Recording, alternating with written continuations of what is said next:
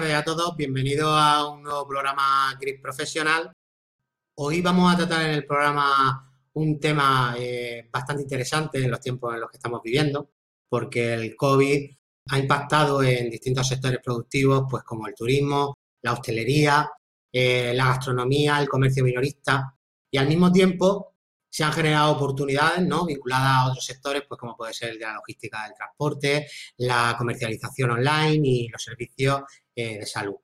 En el programa de hoy hablaremos sobre reconversión laboral a la que determinados profesionales pues se van a ver abocados, porque es evidente que el empleo en determinados sectores va a tardar años en recuperarse. Y más allá del COVID, existen otros muchos motivos por los que un profesional también puede decidir verse obligado a reinventarse profesionalmente o a llevar a cabo un proceso de reconversión laboral. Para el programa de hoy cuento con un profesional de la orientación y en este caso es Enrique Cejudo. Hola, muy buenas tardes, Enrique. Hola, Víctor. ¿Qué hay? Pues nada, en un nuevo programa, vamos a llamar el programa 17 y hoy tengo la suerte de contar pues con uno de los referentes en orientación laboral de este país, que eres tú. Bueno, no me reconozco, ¿eh? De referente no me reconozco, la verdad. Enrique, es que eres demasiado humilde. Bueno, para aquellos que no te conozcan, ¿quién es Enrique Cejudo? Bueno, pues mira, yo soy un valverdeño. Valverde del Camino es un pueblecito de Huelva al que me siento muy arraigado, aunque hace ya casi 12 años que vivo, trabajo, estoy casado y he tenido hijos en Sevilla, que me dedico a la orientación laboral y a la formación, con voz aterciopelada, como podéis escuchar, papá en una familia numerosa, que es un condimento, un ingrediente muy importante en esta fórmula, y bueno, sobre todo soy un convencido de la capacidad que tenemos los profesionales de la orientación de acompañar a personas en este proceso, que hoy día se ha vuelto absolutamente transversal a lo largo de toda la vida, y además soy un convencido de que lo tenemos que hacer desde la propia experiencia, desde cosas que hayamos vivido o situaciones por las que ya nosotros también hayamos pasado, no desde el pupitre, desde detrás de la mesa, donde nos podemos parapetar, ¿no?, desde nuestra zona de confort. Así que bueno, eso es un poco, y además soy un eterno aprendiz, por eso te digo que cuando me hablas de referente, yo para nada me reconozco, porque sabes tú, y se lo cuento a las personas que nos estén viendo, que no me conozcan, que yo trabajo mucho con profesionales de la orientación, imparto formación a profesionales de la orientación. Y de verdad hay tanto y tanta buena profesional por ahí, que bueno, yo soy a lo mejor un poquito más visible que otros por esto de que tengo más trabajado mi visibilidad, pero ya te digo, hay muy buena materia prima en el gremio. Nada, pues lo cambio por maestro de orientadores, porque en este caso hace una labor encomiable, pues actualizando y ayudando a otros orientadores laborales en actualizarse en cómo es el actual mercado laboral, ¿no?, y cómo ayudar en este caso a su usuario. En la reconversión de los orientadores. Efectivamente.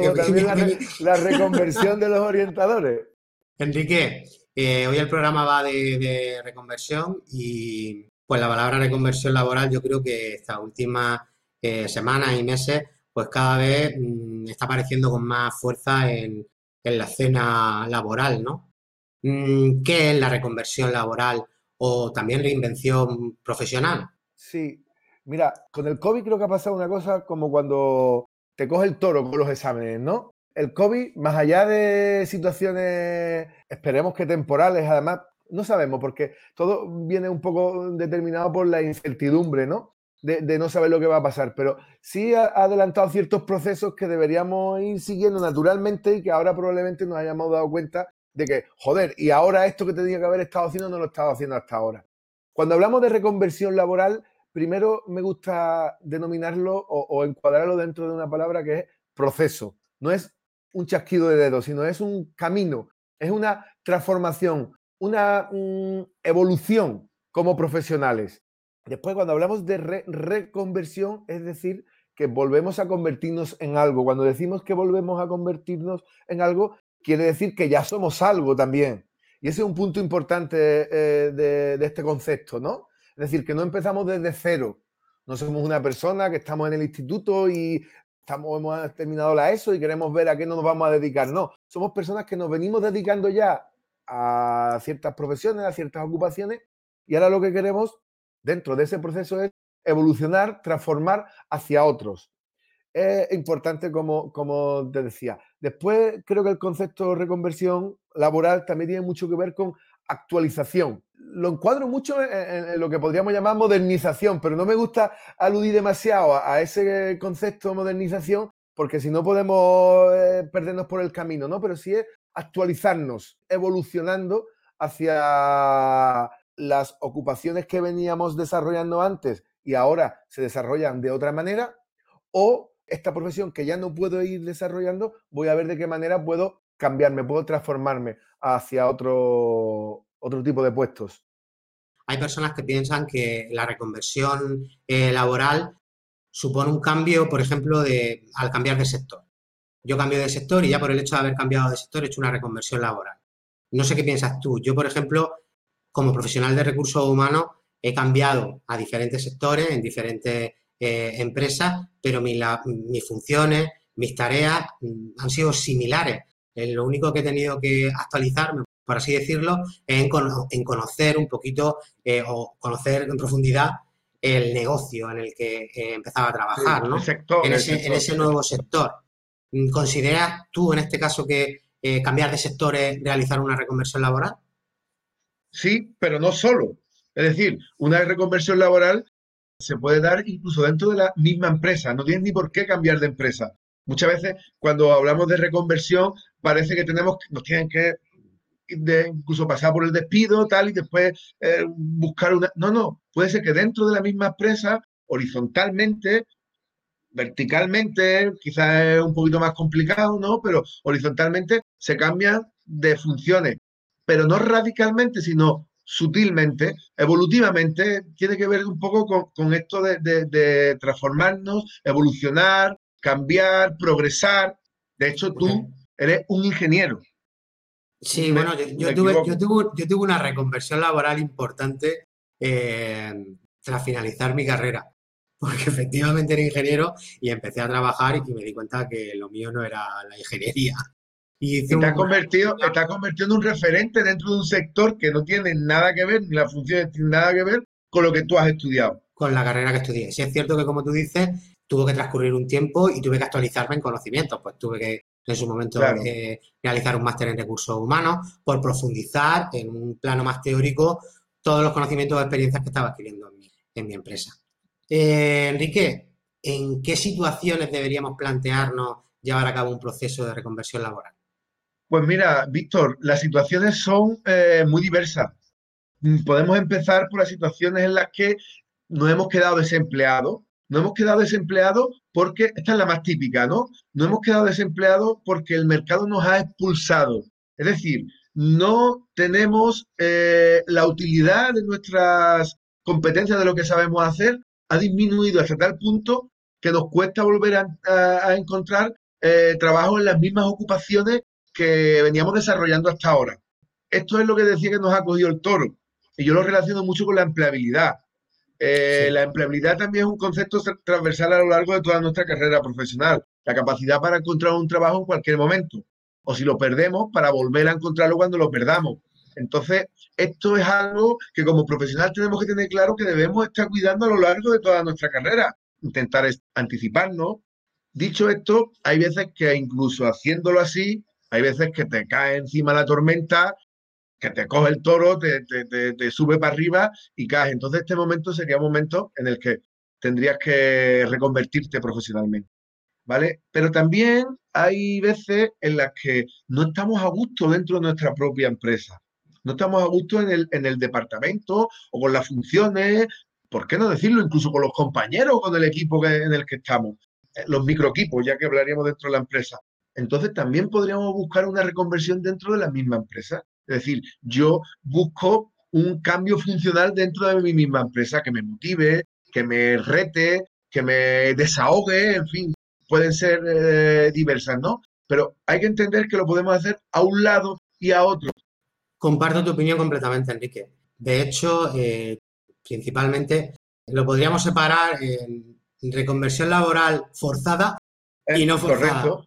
Porque la forzada es que de repente la vida te da un guantazo y te ves en la calle después de mucho tiempo, o que en este caso no es forzada, uno lo decide y poco a poco pues ahí se puede planificar y puede cambiar y hacer esa reconversión de forma más paulatina. También, Víctor, ahondo un poquito en esta cuestión, también puede llegar a tener mucho que ver con nuestros valores. Nuestros valores evolucionan, ¿vale? Sí. Los principios están, pues nuestros valores evolucionan. Nosotros podemos entrar en una empresa teniendo o creyendo, incluso, no porque nuestros valores hayan cambiado, sino porque creemos que la empresa está alineada con nuestros valores, y dentro de la empresa o transcurrido un tiempo nos damos cuenta de que no, de que nuestros principios van por un lado y los que se defienden dentro de la empresa son otros. Sería un momento también, no forzado, pero sí un poco abocado, ¿no? A decir, oye, si de verdad quiero estar en consonancia conmigo mismo, y esto tiene mucho que ver con la coherencia, ¿no? Que desprendamos y que hagamos, pues también debo ir buscando una solución, otra vía a través de la cual desarrollarme. Para todos aquellos que nos están escuchando, Enrique, cuando uno piensa en reconversión laboral, lo primero que en un momento dado le viene a la cabeza es en adquirir nuevos conocimientos o en buscar una nueva profesión con mayores oportunidades laborales, si en la que estamos actualmente no surgen esas oportunidades laborales. Sin embargo, yo creo que una reconversión no es solamente una cuestión de actualizar nuestros conocimientos o elegir una profesión, que al final esos conocimientos se van a quedar obsoletos y esa profesión a lo mejor ahora mismo puede estar en auge y dentro de meses o un año ser una profesión que desaparezca, ¿no? ¿En qué consideras tú que deberíamos hacer especial hincapié a la hora de llevar a cabo un proceso de reconversión laboral? Pues mira, el punto de partida debería ser siempre lo que ya tenemos.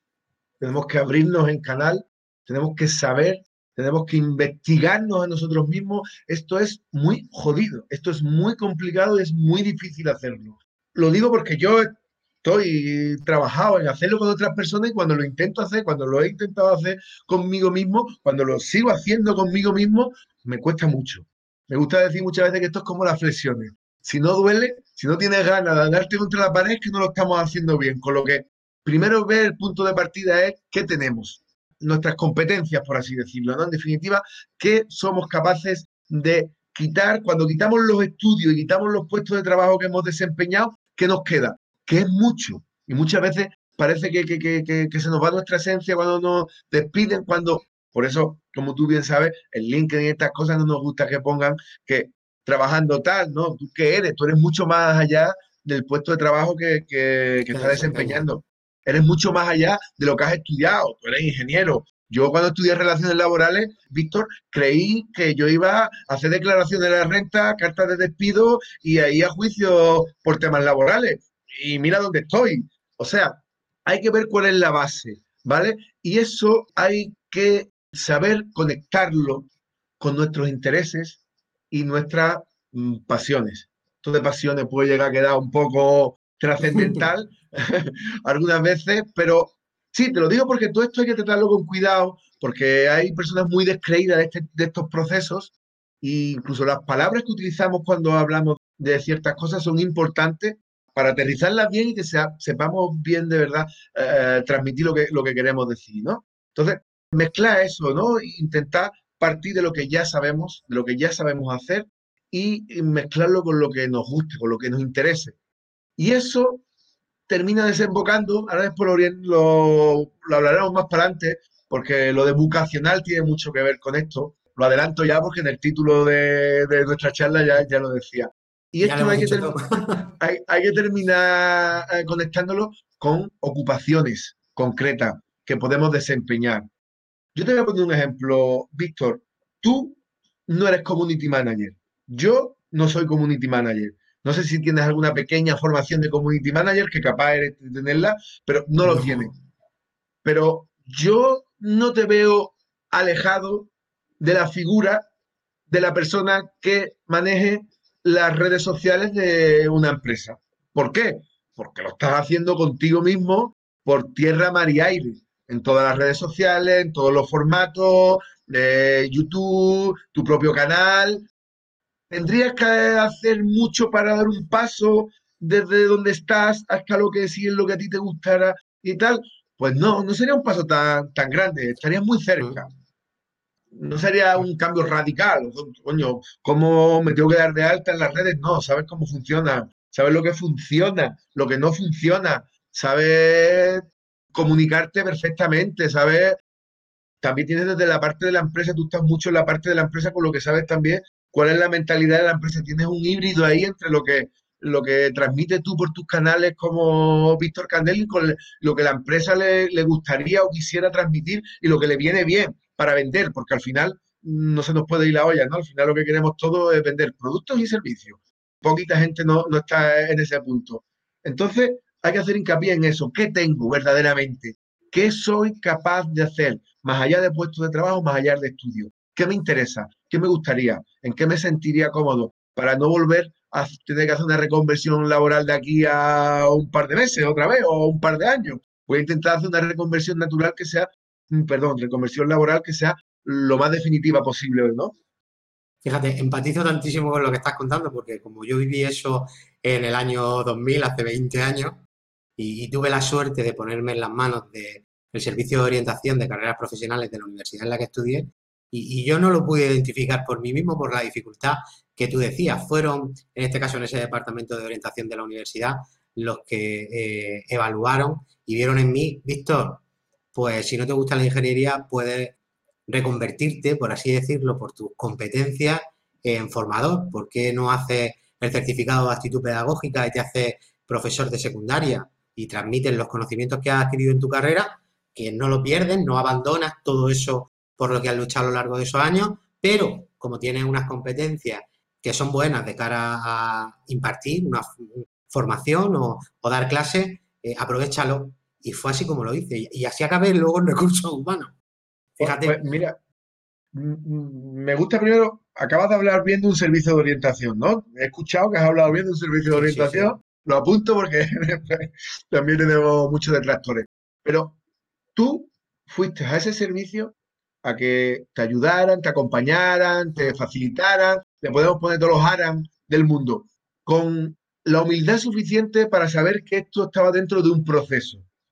Y eso te permitió que te ayudaran y pudieran trabajar contigo ese diagnóstico de qué es lo que tenías dentro, cuáles eran tus capacidades, más allá de la carrera que habías estudiado.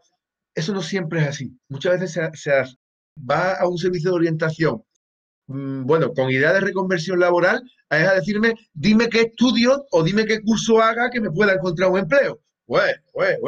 Tranquilo, espera, o tranquila, espera. Esto tiene, como decíamos al principio, un camino, un proceso. Tenemos que trabajar primero algunas cosas hasta que lleguemos a cosas concretas, ¿no? Enrique, cuando se habla de reconversión laboral, ¿qué es preferible? ¿Desarrollar, en este caso, nuestra polivalencia para tener la posibilidad de poder desempeñar muchas tareas diferentes y tener la oportunidad en un momento dado que nos contrate otra empresa por esa polivalencia? ¿O es mejor decantarnos, en este caso, por una especialización? Mira, hay muchos matices en la respuesta que tengo que darte, así que yo voy a intentar explicarlo de una manera que no parezca que estoy diciéndole a mamá y a papá, ¿vale? Pero lo primero, yo busco un profesional especializado. Lo busco en mí. Tengo un problema en mi casa, una tubería atascada. Quiero a un fontanero que sepa desatascar tubería. Tengo un problema de cualquier tipo, quiero aumentar las ventas a mi empresa. Pues puedo contratar a un profesional que sepa trabajo de las redes de Community Manager en redes sociales para captar clientes que puedan comprar mis servicios o mis productos. La especialización es importante y yo diría que clave. Pero también tengo que decir que dentro del área en la que te hayas especializado, tienes que ser o tenemos que ser lo más polivalentes posibles. Es decir, yo no puedo, si yo puedo llevar a cabo solo este tipo de función concreta, primero, estoy cerrando mucho mi círculo porque tengo que buscar una empresa o un cliente que quiera exactamente eso. Y segundo, ojo porque estoy en riesgo dentro de mi empresa como falta el trabajo de eso tan específico que yo hago, ¿tengo posibilidad de desarrollarme en otro tipo de funciones dentro de mi departamento? No. Si no es así, ¿quién va a ser el primero en salir? El día que falte, seré yo, ¿no? Entonces, esto ponía un ejemplo. Yo trabajé cuando era joven, cuando estudiaba, trabajaba los veranos en una empresa de carpintería en Valverde, ¿no? Porque en Valverde estamos especializados en botos y zapatería y en muebles artesanos. Entonces, a mí me tocó curtirme cuando joven, ganarme el dinerillo en temas de carpintería. Y lo vi claro. El montador de muebles montaba muebles, simplemente. Pero había montadores de muebles que estaban dentro de la cadena de elaboración del mueble, de las piezas del mueble. Sabían cortar, solo meten en una máquina grande que le hace las formas, le hace las cosas. ¿Qué pasa? Que el montador de muebles, cuando bajaba, no hacían falta 20 montadores de muebles, solo hacían falta 10. Los 10 montadores de muebles que se quedaban en la empresa, en la que yo trabajaba eventualmente de verano, eran montadores de muebles que sabían hacer otras cosas en el proceso. Entonces, especializado, sí, pero dentro de mi área de especialización, la máxima polivalencia posible. Comparto tu opinión y más después de vivir la crisis del 2008, donde en muchas empresas, los que nos quedamos en las empresas después de haberse hecho un ERE, pues nos encontramos con menos compañeros y al final esos puestos de trabajo que no se sustituyeron, las tareas se delegaron al resto de compañeros. Muchos de nosotros en las empresas tuvimos que, si no éramos polivalentes, hacernos polivalentes. Era lo que tocaba. Te tocan tareas y ahora te toca realizarlas. Y sí es cierto que lo que se espera en el año 2021, no lo que yo espero, es que vuelva a suceder algo similar, ¿no? Y en un momento dado va a ser importante también esa polivalencia. Coincido contigo. Mira, Víctor, aprovecho porque se me ha quedado el tintero antes cuando hablabas de tu propio proceso. Ese que empezó haciendo el curso de actitud pedagógica que te llevó a ser formador, ahí has dejado de manifiesto una de las claves de la reconversión laboral. La reconversión laboral empieza por el primer paso y empieza por, como hemos dicho, detectar cuáles son mis intereses, cuál es mi base y hacia dónde podría ir. Pero no tenemos por qué tener claro dónde termina la reconversión laboral. Tú empezaste haciendo el curso de actitud pedagógica para ser formador, porque lo de la ingeniería aplicada a tu campo no era lo que te llamaba. No, y una cosa no te fue llevando a otra. Es decir, tú ya dentro de la formación fuiste, porque claro, alguna vez abrimos el cajón de dentro y no está todo. Yo no sé exactamente todo lo que me gusta, todo lo que quiero. Sé más bien, nos es más fácil identificar qué es lo que no me gusta. Y a partir de ahí vamos construyendo. Entonces también es importante que tengamos claro que las reconversiones no tienen que ser lifting absoluto, SEO ya totalmente, sino voy a dar el primer paso hacia alejándome de lo que no quiero y acercándome lo máximo posible a lo que me interesa y a lo que ya tengo una base, y ya veremos cómo se va desarrollando el futuro. Enrique, sonrío porque te sigo contando mi proceso.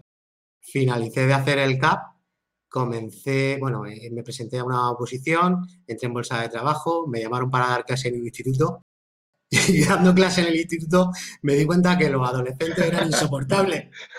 Y entonces el siguiente paso fue, me gusta la carrera que he estudiado, me gusta ser docente, ¿a qué público me puedo dirigir? Al público adulto. Y ahí fue donde encontré mi hueco, en la formación para empresas con adultos. Y entonces me dediqué a impartir cursos de manipulación de fitosanitario. Y fue el siguiente pasito, por así decirlo. ¿Encaja? Sí. Lo de fitosanitario te venía de la carrera. Creo que fue ingeniería agrónomo, ¿no? Ah, efectivamente. Sí. ¿Vale? CAP, enseñanza, no me gusta a los chavales y ya termino impartiendo de mi especialidad, haciendo lo que más me gusta y ya dentro de eso con los adultos que eran los que con los que te sentías más cómodo, o por lo menos con los que podías ponerlo firme de una manera más autoritaria. Esto me viene de formación profesional, pues si te das cuenta te estoy abriendo aquí un proceso de orientación puro y duro, me estás contando la historia. Nada, y además estoy contando anécdotas que no he contado nunca. Bueno, Enrique, una vez que hemos identificado que queremos o que es necesario, ¿no?, que hagamos ese proceso de reconversión laboral, ¿cómo podemos poner en marcha este proceso de reconversión o de reinvención profesional? Pues mira, primero, y vuelvo sobre lo hablado porque es que no es el punto de partida de cualquier desarrollo profesional, personal, conocerme, autoconocimiento, trabajar en mí mismo, trabajar en lo que ya tengo, ser capaz de poner por escrito, porque muchas veces hay muchas cosas dentro y dentro de estas cabecitas y hasta que no somos capaces de ponerlas en papel, yo soy mucho de eso, de trabajar con las personas que lo pongan. ¿Qué has hecho? ¿Qué es esto? Y después a esto ya le pondremos palabras. ¿Qué sabes hacer? ¿O qué, cuáles son las cosas que has hecho durante tus experiencias personales y profesionales? Ya le pondremos nombre. Ese es el primer paso. Y el segundo paso es conocer lo que hay fuera. Y ahí entono un caballo de batalla que desde la orientación tenemos que mejorar. Yo el primero, me incluyo, no hago ningún alegato contra nadie diciendo yo lo hago y los demás no. Que un día de estos me echan del sindicato de orientadores, me echan un día de esto. Y es conocer el mercado. Tenemos que conocer a las empresas, porque conocemos la mano de obra, conocemos a las personas que pueden aportar. Pero si queremos ser ese puente de unión, tenemos que conocer a las empresas. Entonces, el primer paso de una reconversión es conocerte a ti mismo, saber lo que tienes, y después es saber lo que hay fuera, y saber lo que necesita lo que hay fuera. Y lo que tengo, ¿a quién le puede resultar beneficioso? ¿A quién le puede resultar útil? Cuando tenga eso claro, ahora viene el momento de me actualizo, hago un curso que me potencie más porque aquí estoy, pero tengo todavía un poquito de margen, pues me voy actualizando. Pero serían esos dos pasos, primero dentro y después fuera, que muchas veces hacemos las reconversiones solo de dentro. Y a mí no me gusta esto, lo que me gusta es otro, pero ahora me voy a convertir en abridor de puertas, pero si vives en una comunidad que no tiene puertas, que son todas cortinas, ¿cómo vas a trabajar de eso? Fíjate, sigo empatizando con todo lo que cuentas, porque el motivo por el que yo estudié mi carrera era porque, claro, región de Murcia, principales sectores, agricultura. Claro. Almería la tenía al lado. Claro, y yo pensé en lo de fuera, no pensé en lo de dentro. Pensé en lo de fuera y dije, bueno, la carrera que mayor de oportunidades laborales me va a dar va a ser ingeniero agrónomo. Pues voy a hacer ingeniero agrónomo.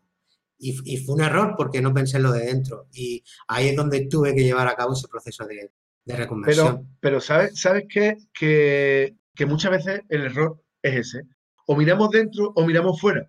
Y el punto intermedio es lo que de verdad es lo que hay dentro y lo que hay fuera, dónde conectan, dónde confluyen, y a partir de ahí tiro, y ahí empiezo a moverme, a dar pasos. Pero voy a hacer primero esos dos análisis, fuera y dentro, o dentro y fuera, y después ya empezamos a movernos.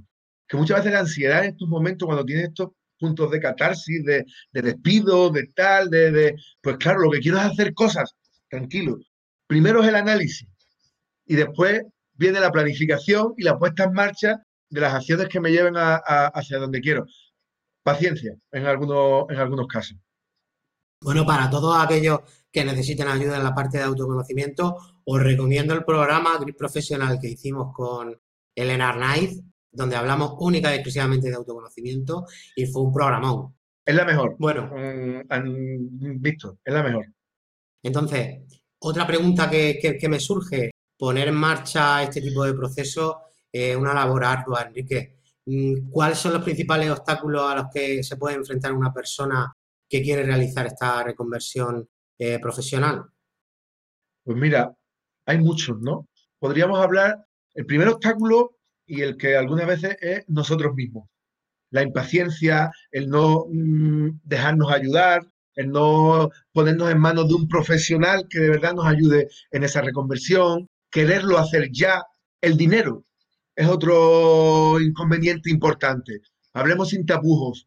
Yo puedo reconvertirme en ingeniero agrónomo, coño, porque a ti no te gusta, pero a mí sí me gusta mucho el campo. Al final me va a poner a plantar tomate, ¿verdad? Nos las cambiamos las carreras, ¿vale? Pero joder, tengo que comer. Tengo 3 niños en casa a los que alimentar. Tengo una hipoteca, un alquiler.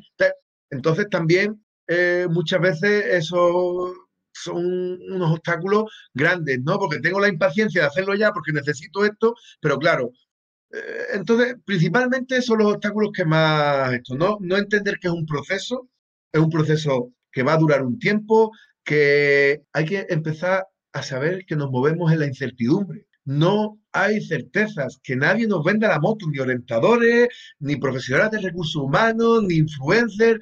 Hay muy poca certeza. Eso lo sabíamos ya antes y lo hablábamos sin haber pasado de verdad por el momento que estamos pasando, que esto sí que ya el término buca nos ha estallado en la cara, ¿no? Pero entonces, si iniciamos un camino que sabemos que es un proceso y además no tenemos demasiado claro cuándo va a acabar, en qué momento, si va, porque claro, cuando me preguntan cuándo va a acabar, muchas veces le digo, nunca.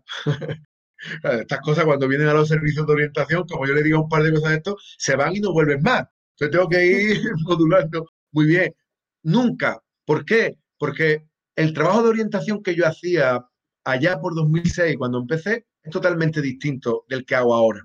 Las herramientas, los recursos, la base es la misma, pero la manera en la que lo llevo a la práctica, la manera en que lo comunico es totalmente distinto. Por eso tenemos que tener claro que es un proceso, que es tranquilo, que es pausado, que no tengo certezas, que si voy buscando respuestas inmediatas y ya, es difícil y no las voy a encontrar. Andrés Pérez Ortega habla de trabajos alimenticios, que son aquellos que llevamos a cabo mientras que sale algo de lo mío, por así decirlo, ¿no? Pero aplicándolo a este momento de reconversión, o a esta figura de la reconversión laboral, trabajos alimenticios pueden ser aquellos que desarrollo hasta que soy capaz de tener un perfil competitivo en el nuevo panorama al que me quiero dedicar. Entonces, un poquito por ahí suelen ser las trabas más grandes que tenemos. Y en cuanto, por ejemplo, porque recuerdo un programa con Meme Romero, con tu paisana Meme Romero, en el que hablamos también sobre creencias limitantes en la búsqueda de empleo. ¿Crees que las creencias limitantes también pueden ser un obstáculo en esta reconversión laboral? Hombre, absolutamente y totalmente. Estamos llenos de creencias limitantes. Estamos, primera persona del plural, me incluyo. Probablemente los que nos dediquemos a esto, o las personas que mejor se conozcan, que mejor conozcan lo de dentro y lo de fuera, tendrán o tendremos menos creencias limitantes. Porque al final las creencias limitantes a mí me gusta confrontarlas con datos, con realidades, con evidencias. Pero sí, las tenemos todos, nos frenan y bueno, tenemos que luchar día a día contra ellas. Más cosas, Enrique. Y aquí me voy a centrar mucho en tu labor como maestro de orientadores. Porque, como tú bien decías, al final no dejas de ser también un especialista en acciones de mejora sobre el rendimiento profesional, pues para profesionales del ámbito de la orientación, de la inserción y del empleo. ¿Qué recomendaría a los orientadores que se enfrentan a una situación de asesorar a un usuario que requiere una reconversión laboral? Pues lo primero, respeto. Mucho respeto por la persona que tienen delante y mucho respeto por la labor que realizamos. Cuando hablo de respeto, siempre hago alusión al, oye, que tú no tienes que actualizarte simplemente por no perder tu trabajo. Que cuando tenemos una profesión como la nuestra, la actualización es para que yo no pierda mi trabajo, pero también para darle un buen servicio a la persona o que acude a un servicio público o privado en el que yo trabajo o contrata mi servicio por cuenta propia con una repercusión económica. Entonces, lo primero es tener ese respeto, ¿no? Por lo que hago, por lo que hacemos. Segundo, y es muy importante la gestión emocional. Este momento de cambio, la reconversión, es un momento ineludiblemente de cambio y ese cambio emocionalmente tiene efectos seguros. A una persona les afectará más, a otra les afectará menos, a algunas esos efectos le vendrán por un lado y a otras esos efectos le vendrán por el otro. A algunas se le convertirán en miedo, otros en creencias limitantes. Entonces tenemos que hacer un trabajo de base, también poco vistoso, poco lustroso, pero de ayudar, de acompañar a esas personas, porque no podemos sentir por ellos, pero acompañar en esa gestión emocional de la situación que están viviendo, ¿no? Que siempre son momentos duros emocionalmente hablando, ¿no? Y hay que ser emocionalmente muy maduro para que no te afecten y no tengas repercusiones. Después está, en otra fase, sería el tema de saber traducir, esto es dificilísimo, muy jodido. Y esto solo lo aprendemos y lo mejoramos haciéndolo. Convertir esas cosas que tú sabes hacer en tus terminologías y en tus maneras de contarlo en competencias profesionales. Porque ese paso de intereses y pasiones a competencias profesionales nos ayudará a llegar a la ocupación, a los puestos de trabajo que puedo desarrollar. ¿No? Por ejemplo, a mí me gustan las nuevas tecnologías y me gusta comunicar. Eso es mi interés y mi pasión. Pero las competencias profesionales, ¿cuáles son? Pues son leer, escribir, redactar, crear contenido en diferentes plataformas. ¿Y qué ocupaciones llegan en el tercer paso que estén relacionadas con estas competencias y con estos intereses? Pues la del docente, la del formador, en un momento dado incluso la del orientador. Y es que también me gusta ayudar a las personas. Coño, por lo menos estamos hablando de trabajo social, lo tuyo, o de educación social. Vamos a ir haciendo. ¿Qué pasa? Que es muy importante y vuelvo a hacer hincapié y me da igual que me echen. Tenemos que conocer mejor el mercado, con la dificultad que entraña un mercado tan cambiante y tan incierto. Pero tenemos que conocer bien el mercado y tenemos que conocer las ocupaciones que ahora mismo se están desarrollando para ver esa traducción que hago de competencias en intereses, a ver si la hago en ocupaciones que tengan cabida en el mercado actual. Cuando tengo un proyecto, ya sé a dónde quiero ir, pues ahora tengo que hacer acopio de recursos. Es decir, tengo que ver qué es lo que tengo para ver qué es lo que me falta. Cuando tengo claro qué es lo que tengo y sé a dónde quiero llegar, es más fácil que sepa qué es lo que me falta. Y en cuarto lugar está ejecutar esas acciones que me lleven al nuevo lugar que quiero ocupar en el mercado laboral. Por último, cosa que también se hace con no demasiada frecuencia en estos procesos, evaluar estas acciones que estoy llevando a cabo. Este proceso que es cíclico, que es constante, evaluar. ¿Qué me está funcionando? Esto y esto.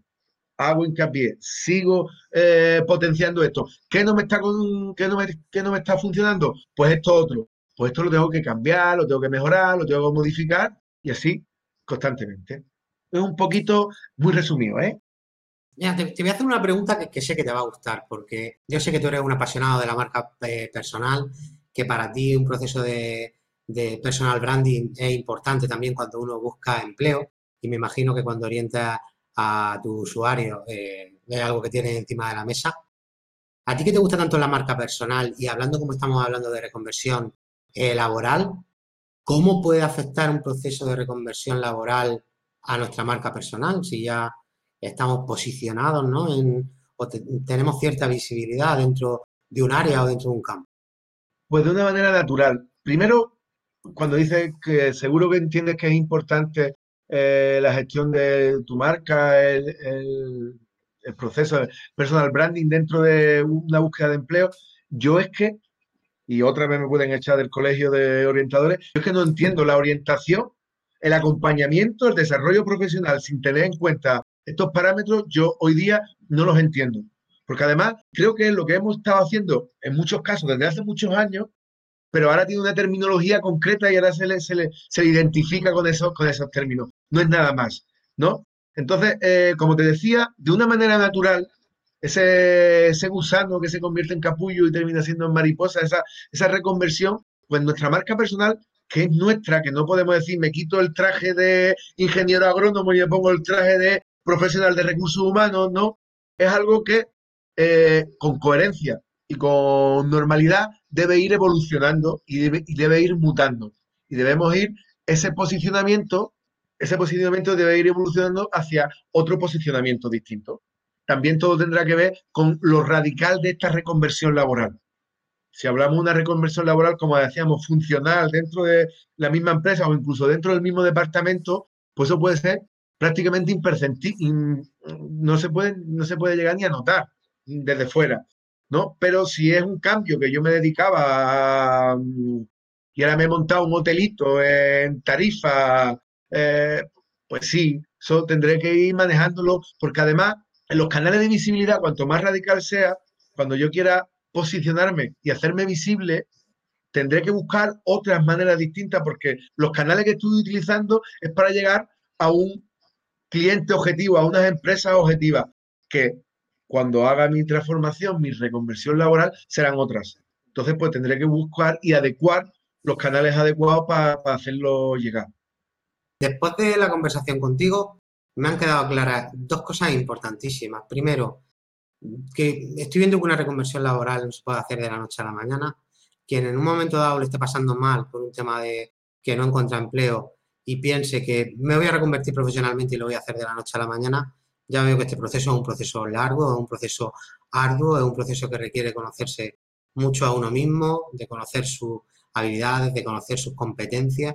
Y aparte de ser un proceso que requiere tiempo, tiene que ser también un proceso muy meditado, por lo que estoy viendo. O sea, fíjate, estoy viendo también la importancia que tenéis los orientadores laborales en este proceso de reconversión, porque yo creo que hacer un proceso de reconversión laboral o de reinvención profesional uno mismo, pues yo te diría que más bien es casi imposible, no sé. Pero, Víctor, yo el día que tenga que hacer una reconversión laboral radical, me pondré en manos de un profesional.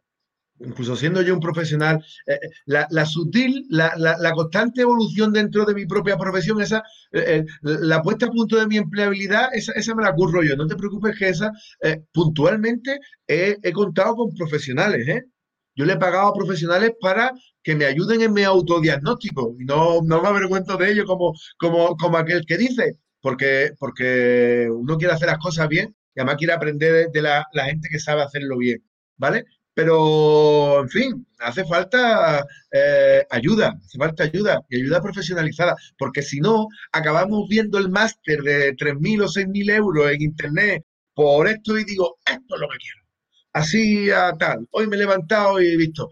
Y claro, esos másteres acaban, ¿cuántos másteres has visto tú en los cajones guardados sin que sirvan de nada? Yo tengo uno de prevención de riesgos laborales, o sea, cuidado. Sí, hay gente con mucha titulitis y luego no se da cuenta que, a ver, esa formación encaja contigo, encaja con el mercado, encaja con las empresas a las que te vas a dirigir. Hay una competencia clave que bueno, tú sabes porque has leído, yo sé que tú has leído el post de orientación vocacional, de competencias que serían importantes, ¿no? Para poder afrontar este cambio constante en el que vivimos. Pero hay una que es la flexibilidad cognitiva, que la tengo absolutamente copiada de José Miguel Bolívar. Se la he leído a José Miguel Bolívar, que lo recomiendo para todo aquel que no lo conozca. Y es la capacidad que tenemos para ir adaptando nuestra manera de pensar a los momentos en que estamos viviendo. Tenemos que tener en cuenta eso. Si pensamos de la misma manera, si no le damos un cambio de enfoque a las cosas y seguimos pensando de la misma manera, queremos reconvertirnos en algo, pensando como lo hacíamos antes de reconvertirnos, va a haber una disonancia ahí. Entonces, es importante que tengamos la mente abierta. Enrique, se me han pasado los 45 minutos volando. De hecho, te adelanto que hemos estado muy bien acompañados por grandes también profesionales como son David Barreda, Meme Romero, Antonio Montoya. Hemos tenido también por aquí a Elena Arnaiz, a Paola Campos. Bueno, Elena Arnaiz ha comentado que cuenten la anécdota del limonero. No sé si se puede contar, pero algo de eso. Sí, bueno, mira, el limonero es muy fácil. Yo lo introduzco mucho en muchas formaciones que tengo, ¿no? Y es una manera de hablar del proceso. Es decir, yo un día me dio por plantar un limonero en mi casa de Valverde, en la terracita. Y bueno, lo regaba, y pasaron dos años y el limonero daba muy pocos limones. Pero yo, ¿qué hacía durante todos estos 2 años? Seguía regándole, seguía echándole tierra, seguía cuidándolo. Y poco a poco ese limonero fue creciendo y fue dando muchos limones. Hasta que llegó un momento en el que ese limonero me da tantos limones que tengo que buscar gente para poder descargarlo de limones y compartirlo con otras personas. Cuando tú trabajas tu marca, cuando tú trabajas tu proyecto, al principio puede que no obtengas resultados, pero si sigues con constancia, con empeño, con pasión y con interés, tarde o temprano, si eres un buen profesional, que eso es muy importante porque la pasión no te lleva sola a ningún lado, los frutos terminan llegando. Y es un poco el símil que hago. He llegado a llevar hasta limones a algunas charlas mías y reparto limones cuando acabo de contar esta anécdota. O sea, soy lo peor. Pues nada, Enrique, me encanta que Elena haya hecho mención a esta anécdota porque creo que es un broche de oro para finalizar el programa. Antes de despedirme, comentar en este caso quién va a ser el invitado de la semana que viene. La semana que viene viene un programa que podemos enlazar muy bien con el programa de hoy porque vamos a hablar sobre cómo identificar, cómo descubrir y cómo potenciar nuestras competencias a través de la metodología LEGO Serious Play. Y tendremos como invitado a Juan Gadeo. Enrique, mil gracias por compartir esta tarde conmigo. Ha sido un placer el poder tenerte durante estos 45 minutos. Y nada. Pues nada, yo te lo agradezco mucho, estoy encantado. Hubo un tiempo en que, para que la gente, por darle un broche también a esto, ¿no? Hubo un tiempo en lo que yo salía del trabajo, tenía los mismos estudios, las mismas competencias, pero menos desarrolladas. Y salía del trabajo en una notaría y después en un par de asesorías que tenía, intentando buscar aire, porque ya salgo del trabajo. Y hoy quedo de 7 a 8 de la tarde, cuando ya estoy fuera de mi horario laboral, contigo y paso un buen rato, porque me entusiasma de lo que hablo. Así que es posible. Es muy difícil, es complicado, hay que currar mucho, pero es posible. Un abrazo, Enrique. Hasta luego. Igualmente. Chao.